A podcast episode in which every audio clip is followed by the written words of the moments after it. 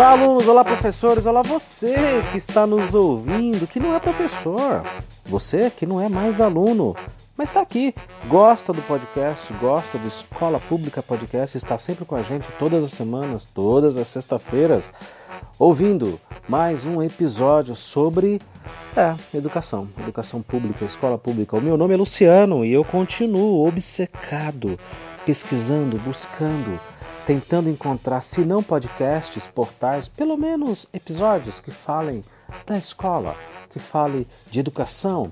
Se for público, melhor ainda, mas o filtro aí também já é demais, né? Mais um episódio aqui, vamos falar mais uma vez nesse podcast resposta sobre é, episódios que eu tenho achado, que eu tenho encontrado de pessoas discutindo e falando em seus programas sobre escola pública.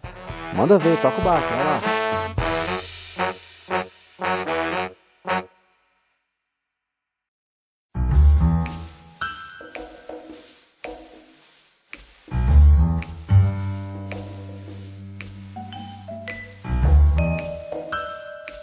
Se você não ouviu os dois episódios anteriores sobre podcast resposta, para o que você está fazendo, deleta isso daí, volta no episódio 12, lá no comecinho, no episódio 12 que essa história começou de podcast resposta. Lá eu abordei o podcast do Resumo Cast, né? Na sequência veio o Guncast e agora sim, agora sim você pode ouvir direitinho este daqui sobre 5S. Eu não fazia ideia e confesso que ainda estou um pouco confuso sobre o que, que significa 5S. O podcast do Tudo sobre 5S e TPM. É, não se engane, tá? Não são esses termos, você já vai entender. Tudo sobre 5S e TPM do Haroldo Ribeiro, é um profissional que tem trabalhado bastante aí nas redes sociais, ele tem canal no YouTube, tem site, ele vende alguns cursos e palestras, informações, enfim, vamos tratar desse podcast, vamos ver o que, que é que significa 5S. O episódio em questão aqui, na verdade, é o episódio de 5 de abril de 2019. É um episódio pequenininho, tem poucos minutos, e o tema dele que ele aborda aqui, o título do episódio é por que, que o 5S não é adotado nas escolas públicas do Brasil? Quando eu fui fazer as pesquisas e buscando episódios e eu vi esse título, eu falei: é, tá aí uma boa pergunta. Primeiro eu preciso saber o que é 5S, depois eu preciso saber por que é que o 5S não é adotado nas escolas públicas do Brasil. Vamos lá!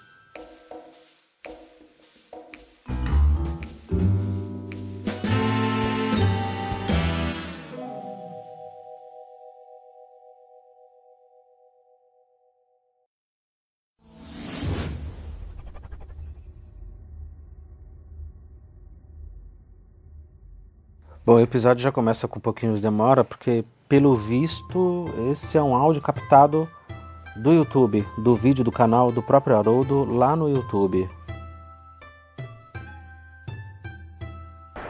Olá, tudo bem? Meu nome é Haroldo Ribeiro. Desde 1990, quando conheci o 5S, e a partir de 95, quando iniciei meus trabalhos de consultoria sobre o tema, sou questionado por alguns clientes do porquê o 5S não é ensinado nas escolas de ensino fundamental, evitando que as empresas tenham que investir nesse processo educacional. A minha resposta é simples e objetiva. Aí eu parei, pa pausa um pouquinho aqui. Então ele disse que está sendo questionado por muitas empresas porque é que as escolas, especialmente públicas, como diz o título do podcast dele, eh, não adotam o sistema 5S para facilitar a vida das empresas, ao invés de essas empresas terem que treinar depois esses. Eu, quando comecei a ouvir isso, já não entendi nada. Como assim? Peraí, deve ser uma coisa mega importante, porque é, não está sendo ensinado. Então, eu confesso que eu tive que parar aqui e pesquisar o que significa 5S, né? Por que é que essas empresas querem tanto que se ensine para essas crianças no ensino básico, lá no ensino uh, fundamental 1 e 2 e ensino médio, uh, para que facilite o trabalho dessas empresas? Mas vamos seguir no episódio por enquanto. Porque educar não é interesse real dos nossos governantes. Esta minha afirmação não tem nenhum radicalismo, ideologia política ou até mesmo raiva.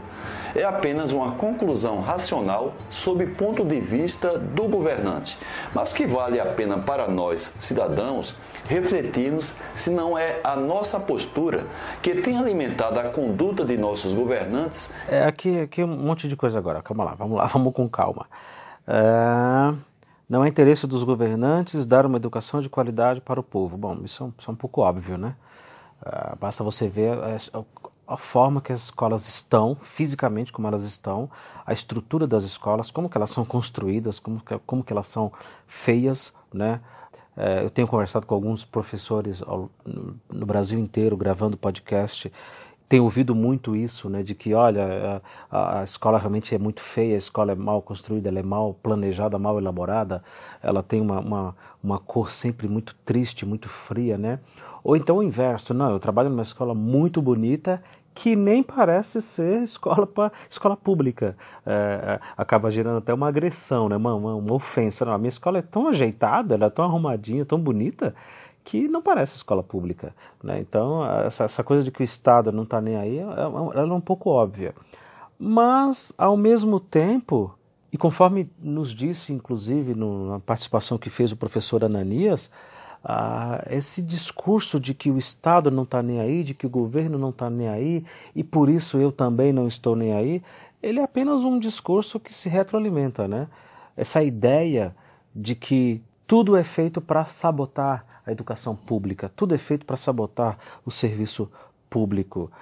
Na mesma medida em que eu vejo na prática a ausência quase que completa do Estado e as políticas mal feitas e mal elaboradas e mal organizadas com relação à educação pública, visando especialmente a educação de qualidade, eu também tendo a pensar que o Estado, de uma maneira generalizada, ele não é tão inteligente assim, tão esperto assim, a ponto de criar um complô, sabe? De criar ali uma conspiração subterrânea para que a educação não evolua, para que os nossos alunos não aprendam. Eu não acho que o Estado seja competente, inclusive, para sabotar coisa alguma. Eu acho que é apenas desleixo mesmo, é apenas incompetência, né?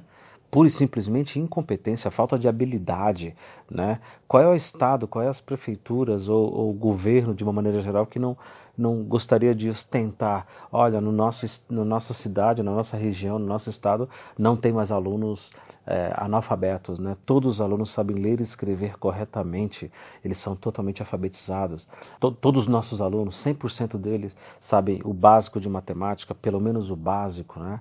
Ah, seria uma baita de uma propaganda no, no, horário eleitoral, né? Seria uma, um, um, marketing inacreditável. Mas não, não conseguem exibir esses dados, esses índices e essas, esse, não conseguem realizar esse tipo de marketing porque realmente a coisa é muito mal feita, né? É feito para que seja realizado de maneira capenga, né? A coisa vai lidando ali do jeito que dá, aos trancos e barrancos, porque o dinheiro também é pouco, né? o cobertor é curto para dar conta de todos os serviços públicos, apesar da carga de impostos que a gente paga, mas mesmo assim a coisa é feita de maneira absolutamente incompetente. Mas vamos seguir ouvindo o que diz o consultor Haroldo Ribeiro justamente sobre essa parte, né? Por que é que não se ensina o 5S nas escolas públicas do Brasil? Segundo ele, porque uh, não é importante a educação, né? Vamos seguir com respeito à educação. Embora discordemos, mas temos de aceitar que nossos governantes não são gestores da coisa pública, muito menos estadistas, desde o momento que se candidatam e que nós o elegemos. Os conselhos do 5S, embora sejam benéficos para a sociedade através da escola e para a própria administração municipal, estadual e federal, não gera dividendos políticos, pois os seus resultados efetivos ocorrem a médio e longo prazos. E aí vem a pergunta que serve para. É, no momento em que eu estava ouvindo isso, e agora novamente, é, curiosamente, eu fiquei maluco. Falei, mas o que, que é esse 5S que ele tanto fala? Porque Obviamente que gera benefícios para a instância municipal, eh, estadual e federal, mas isso é a médio e longo prazo, isso não é assim do dia para a noite. É, mas os governantes não se importam, não querem saber disso. Eu, eu confesso, eu fiquei muito curioso, mas eu, eu, segui ouvindo. E é por isso que eu estou aqui pedindo que vocês continuem e a gente vai ouvir junto. Nós, eleitores, valorizamos esse tipo de administração, ou seja, voltado para resultados efetivos de médio e longo prazo? Por exemplo, nós costumamos votar em candidatos analisando possíveis projetos de suas autorias implantados voltados para a saúde, incluindo saneamento básico e também para a educação?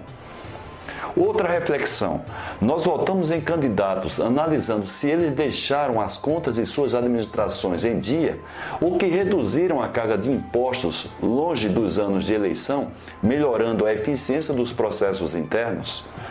Ora, se o interesse da liderança das empresas que visam lucro ao implantar o 5S é entregar os melhores resultados para os seus níveis superiores, o que na prática precisa um governante para se reeleger ou aspirar a cargos mais importantes? Opção 1: entregar resultados efetivos de sua administração. Opção 2: investir em marketing político. Qual dos dois, na sua, opinião, na sua opinião, consegue maior facilidade os votos de quem necessita? Infelizmente, a história tem mostrado que tem sido a opção 2 a mais exitosa. É mais uma vez uma pausa aqui rapidinho. Aí ele falou que uma empresa que busca o lucro consegue aplicar o 5S, consegue aplicar uma série de métodos ali. Aqui eu já, já consegui, já comecei a entender talvez o que venha a significar o 5S, né? Ah, primeiro, uma empresa, obviamente, como ele mencionou aqui, visa lucro. Claro que visa lucro, né? E assim deve ser, né? a não ser que seja uma coisa filantrópica. Mas o Estado não pode funcionar da mesma forma, né? Então, não sei, mas eu acho que aqui eu já, já, nós já começamos a discordar, né? O Estado não pode funcionar da mesma forma. Ele precisa ser competente, ele precisa ser é, um bom gestor, especialmente com dinheiro público, né, com dinheiro vindo de impostos dos contribuintes, a, a mentalidade do lucro da empresa, ela não pode se aplicar necessariamente e diretamente ao Estado, porque são instâncias diferentes, né? são ponderações diferentes. Uh, eu acho que eu já estou começando a entender onde é que vai dar esse 5S. Infelizmente, a história tem mostrado que tem sido a opção 2 a mais exitosa. Eu, particularmente, já fiz algumas tentativas de levar o 5S para a escola pública e para o governo. Por exemplo, em 96, eu escrevi a cartilha 5S para crianças, utilizada no final da década de 90 nas escolas públicas do estado da Bahia, no governo do Paulo Souto.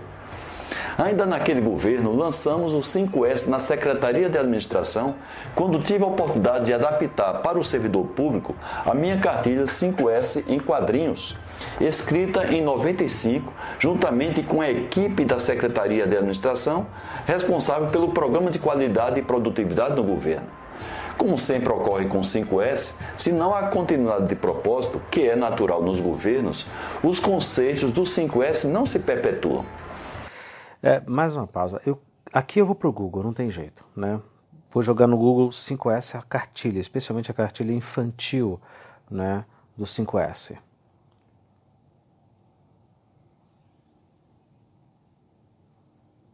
E aí, numa pesquisa rápida e nem por isso menos objetiva, eu encontro lá uma ou outra postagem sobre essa cartilha infantil do 5S. Tem lá um site dizendo que está na categoria de administração e negócios, foi lançado em 1995. Uh, ah, quadrinhos, tem também um quadrinho, aí a gente acha no Mercado Livre para comprar, uh, mas é difícil, difícil encontrar exatamente essa informação de como que é esse quadrinho e o conteúdo e qual é a abordagem. Uh, é um tema parece uma coisa muito meio secreta, né? Quanto mais você procura, mais mistério você vai levantando sobre isso. Uh, mas vamos, vamos seguir ouvindo então o que o consultor diz. Outras tentativas frustradas de minha parte foram junto aos meios de comunicação, principalmente TV aberta de abrangência nacional. Apesar de eu ter vários livros escritos sobre 5S, ter um bom nível de relacionamento com alguns jornalistas e assessores de imprensa e até mesmo prestar consultoria à maior empresa de comunicação de nosso país, a falta de interesse deles, deixando de lado a emoção, é fácil de justificar. A educação só gera interesse para quem a tem. Infelizmente, é uma parcela limitada de telespectadores. A grande maioria está interessada de fato em telenovelas, em notícias ruins, em programas de auditórios e ultimamente aos reality shows. Ou seja, educação não dá audiência, logo não gera lucro para os meios de comunicação. Diante do exposto, eu particularmente prefiro ser realista e canalizar a minha atenção, a minha energia, aonde o 5S pode promover resultados efetivos, que é o meio empresarial, gerando resultados para a empresa, para o colaborador e, como ocorre em diversos casos, possibilitando que algumas pessoas levem esses conceitos para a sua vida pessoal e até mesmo na educação de seus filhos. Tchau!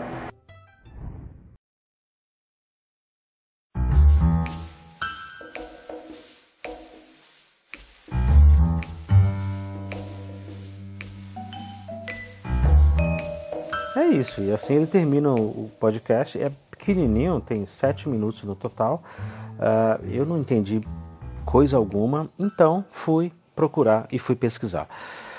O Haroldo Ribeiro ele é formado em administração de empresas, tem lá uma especialização em engenharia mecânica e, como ele disse no podcast, nesse pequeno podcast, ele tem vários livros publicados sobre o 5S. E o que vem a ser o 5S, finalmente?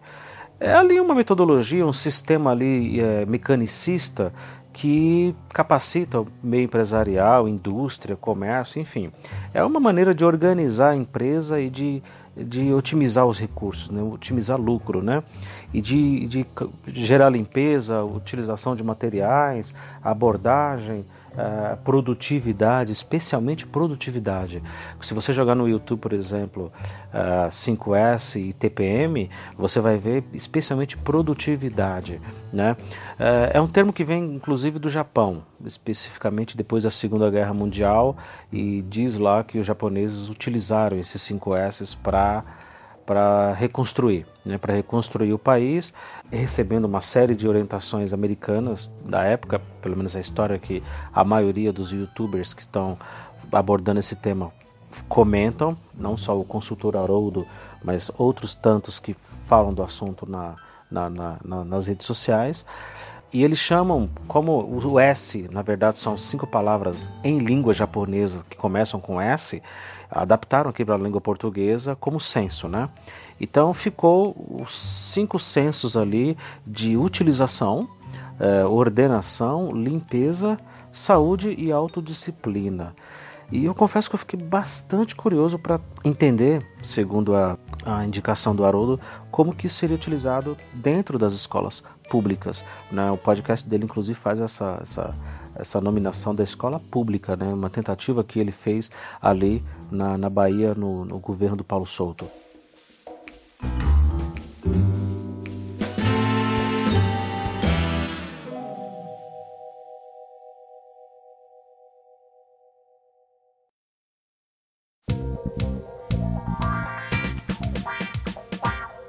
senso de utilização, senso de ordenação, senso de limpeza, senso de saúde e senso de autodisciplina. Uh, todos os resultados de pesquisas que estão atrelados a esse tema, eles sempre vêm com a produtividade, manutenção, produtividade e esse aspecto mecanicista, né, empresarial. É, eu não sei, eu não, eu, na escola pública eu imagino que a autodisciplina, ordenação, utilização, isso sem dúvida seria fundamental na prática ali no dia a dia. Uh, não sei como é que isso se daria porque todos os exemplos que eu consegui encontrar nas minhas pesquisas sempre se deram numa questão de negócios, né? Uma questão empresarial, não especificamente relacionado à educação.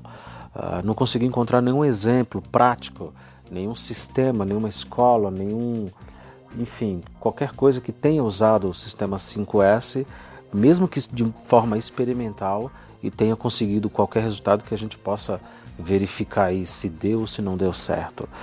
Mas de qualquer forma, tudo isso me leva a uma série de reflexões aqui sobre a, a importância de se discutir a escola pública e especialmente como que cada um quer colocar o seu dedo, quer colocar a sua opinião, a sua visão de mundo sobre a escola pública, né? Então você veja, se de um lado a gente tem o, mercado, os empreendedores e os coaches de empreendedores, dizendo como que a escola pública deveria ser, como que a escola pública deveria abordar a educação dentro de sala de aula com os alunos, você tem do outro lado a religião dizendo como que a escola poderia e deveria se portar e abordar determinados temas, inclusive científicos, né? questionando e às vezes até anulando determinados conceitos científicos dentro das escolas públicas. Você também tem ideias e formatos e modos operantes que funcionam em indústrias, que funcionam em diversos meios empresariais sobre como deveria e poderia ser utilizado dentro de sala de aula, dentro de escola pública. Uh, isso tudo me preocupa, tanto quanto me interessa. Né? Eu fico bastante curioso uh, como que todo mundo tem ali a sua opinião, né? o seu palpite sobre o que fazer na sala de aula, como educar essas crianças, como ensinar melhor para essas crianças. E como nós, professores, ali na ponta, lá no chão de escola, como nós estamos, na verdade, à mercê né, de todas essas formas de ver o mundo, assim, para não ser deselegante, para não ser mal educado, mas uh, essas múltiplas abordagens que, se você parar para pensar, estão, na verdade, completamente descolados da realidade. Né?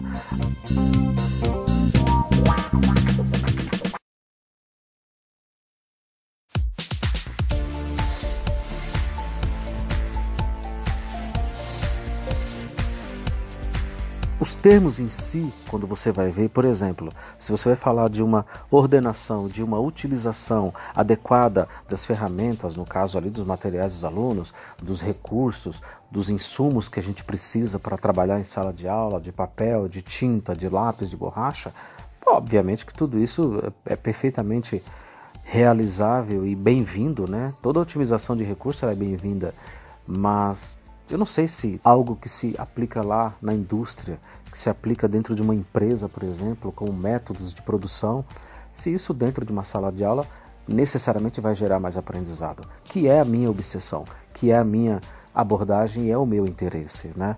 Eu penso e converso e dialogo e reflito muito sobre escola pública, especialmente escolas que têm tão poucos recursos, às vezes zero recursos, né? A gente tem quatro paredes, um teto e uma lousa. É esse o recurso que você tem. E algumas mesas e cadeiras para sentar. Há dias que nem comida tem, há dias que não tem água para dar descarga nos banheiros, não tem água para beber, né? No bebedouro, nas torneiras. Então, como fazer com que esse ambiente gere aprendizado apesar de tudo, né?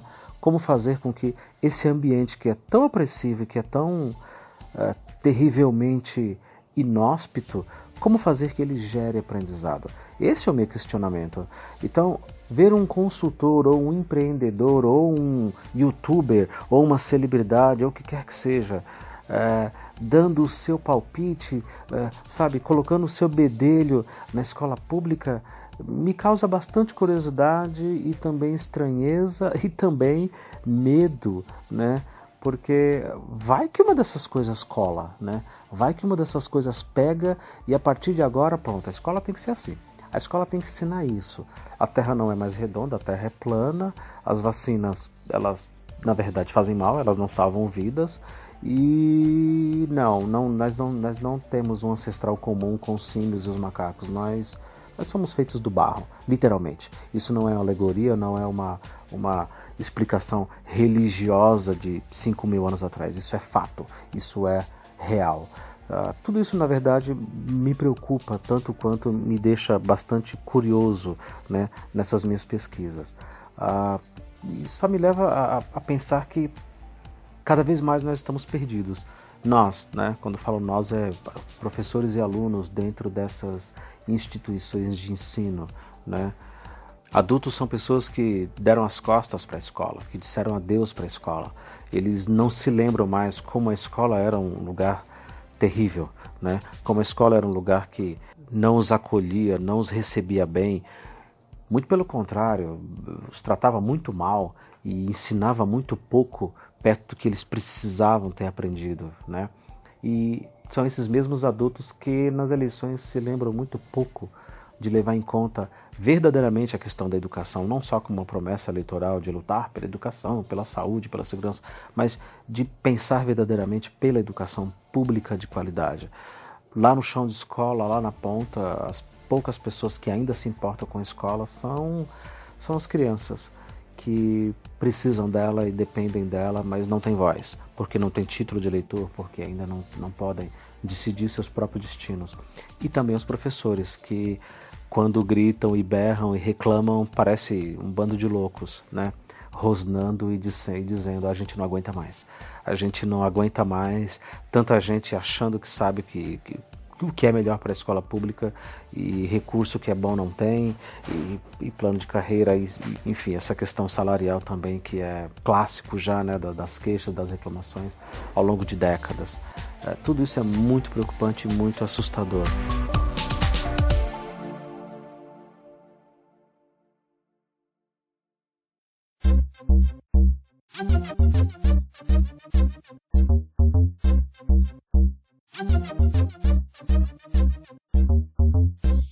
Se você digitar Haroldo Ribeiro 5S no YouTube, por exemplo, vai encontrar lá o canal dele, muitos vídeos em que ele explica o que é o 5S, como pode ser utilizado e como pode ser a metodologia dentro dessas empresas e como implantar e como é, rever as diferenças e como, enfim, tá tudo lá, todos os pilares que ele defende. Tem vídeos relativamente recentes, né? No momento dessa gravação, por exemplo, tem vídeo postado um dia antes dentro do canal. E a TPM, a tal da TPM, na verdade, é a manutenção produtiva total. Como é uma sigla em inglês, acaba ficando o inverso, né? MPT, a manutenção produtiva total. E aí eu volto mais uma vez ao que eu estava dizendo, como que a manutenção produtiva total pode se adaptar a uma escola pública num ambiente tão carente, tão uh, inóspito como esse que a gente trabalha e que a gente convive, esses alunos precisam conviver todos os dias. Como que isso na prática poderia uh, surtir algum efeito de aprendizado, que é a minha preocupação, como fazer com que esses alunos aprendam, se interessem pelo conhecimento e gostem do conhecimento, gostem de aprender, né? Tantos e tantos outros vídeos seguem falando da TPM, seguem falando dos 5S, dos pilares, uh, da, da, forma de, de, implantar, dos guias e manuais e coisa e tal. Uh, além das entrevistas, ele deu bastante entrevistas, ele é um consultor bastante atuante e quem tiver interesse vale a pena olhar. Uh, mas de novo, voltando para a educação pública, né, para a escola, como que um sistema desse seria útil e como que isso resultaria em aprendizado sinceramente eu não faço ideia. E é lógico, para não perder a viagem, já que a ideia é falar dos 5S e dos cinco sensos, né, que ele aborda nesse episódio de podcast, eu quero aproveitar até fazer uma, uma, uma ordenação, já que esse é um dos sensos, né? Ah, como que seria, por exemplo, a questão da saúde? A gente abordou isso no podcast Resposta sobre empreendedorismo, né, número 12. Se você não ouviu o episódio 12, volta lá e ouve. A questão da saúde, essa abordagem com relação à saúde, a qualidade do trabalho em sala de aula voltado para a saúde desses alunos. É, seria um, um, um desses cinco S aí, o senso de saúde, seria uma coisa bacana de se abordar, por que não, né? Tem também o senso de limpeza, que é outro S aí dos cinco que ele que ele apregou e que é, seria legal, senso de limpeza. Ah, as escolas públicas, ali em via de regra, são bastante sujas, né? E não por falta de limpeza ou por falta de pessoal. Ah, há uma escassez de funcionário para limpar, mas tem. Sempre tem uma ou duas funcionárias para limpar as escolas, para varrer, mas mesmo assim os alunos são muito, muito desorganizados com relação à limpeza. Eles sujam as, a escola demais, eles jogam lixo em tudo quanto é lugar e acreditem, a gente repete isso incansavelmente, sabe? Todos os dias, todas as aulas, todos os momentos, para que não joguem lixo no chão, mas é difícil, é bastante difícil. Agora, como que isso seria implantado, além do blá blá blá e além do sermão de sempre, eu sinceramente não sei, porque aí eu teria que fazer o curso do 5S provavelmente para entender, né? Outro senso é o senso de autodisciplina. Poxa, esse, esse sem dúvida seria bacana também. É, criar ali uma rotina de trabalho, criar ali uma rotina de estudos e apenas isso eu tenho certeza que já geraria uh, prazer no aprendizado, né? prazer no conhecimento em si. O hábito de pesquisar, o hábito de organizar as pesquisas e de ter curiosidade sobre as coisas, né? Não apenas repassar conteúdos prontos que já estão nos livros, nas apostilas, mas querer aprender, querer ir além, sair daqueles 50, 45 minutinhos de aula que tem ali e ir além. O professor comentou de EMC ao quadrado, a teoria da relatividade de Einstein. Não necessariamente está no currículo, foi ali numa frase, num contexto que o professor comentou. Poxa, fiquei interessado já ouvi falar nesse tal desse Einstein, esse velho louco, e eu quero pesquisar mais sobre o cara. Então, autodisciplina, imagino eu, geraria esse tipo de, de reflexão, né? esse tipo de reação, e seria bacana. Mas aí, mais uma vez, sendo, sendo chato aqui, como que isso seria implantado e feito dentro de escola, especialmente escolas tão carentes, não faço ideia. E os outros S's desses 5S de senso seria o senso de utilização e ordenação. Também são dois termos extremamente genéricos e eu não faço ideia de como que isso seria utilizado. É, utilização e ordenação. Uh, há alguns vídeos falando de ordenação de ferramentas, ordenação de equipamentos, ordenação de materiais, de insumos. Uh, não sei, não sei se na prática isso lá uh, se aplica, né? Ou se a gente teria que ir mudando esses S's, esses censos aí, essa lista de censos, poderiam ser cinco, poderiam ser mais. A gente teria que ir mudando isso ao longo da, da, da demanda e ao longo das nossas necessidades ali. O que eu acho é que toda discussão e toda geração de reflexão ela é importante. Ela é mega importante e por isso eu trouxe o tema uh, dentro dessa pesquisa maluca aí, né, tentando descobrir quem está discutindo escola pública, quem, né, além de nós e além de tantas outras pessoas que eu já conheci, está pensando escola pública na prática, está imaginando a escola como realizadora de conhecimento na prática. E já agradecendo ao Haroldo Ribeiro, o consultor, que muito gentilmente nos respondeu e autorizou que a gente usasse o episódio, uh, nos indicou uma série de outros vídeos dele, livros também. É um, um sujeito que, pelo visto, gosta muito do que faz e acredita muito no que faz, assim como nós daqui. E assim como você, que está nos ouvindo até agora. Espero que vocês tenham gostado. Um forte abraço para todo mundo.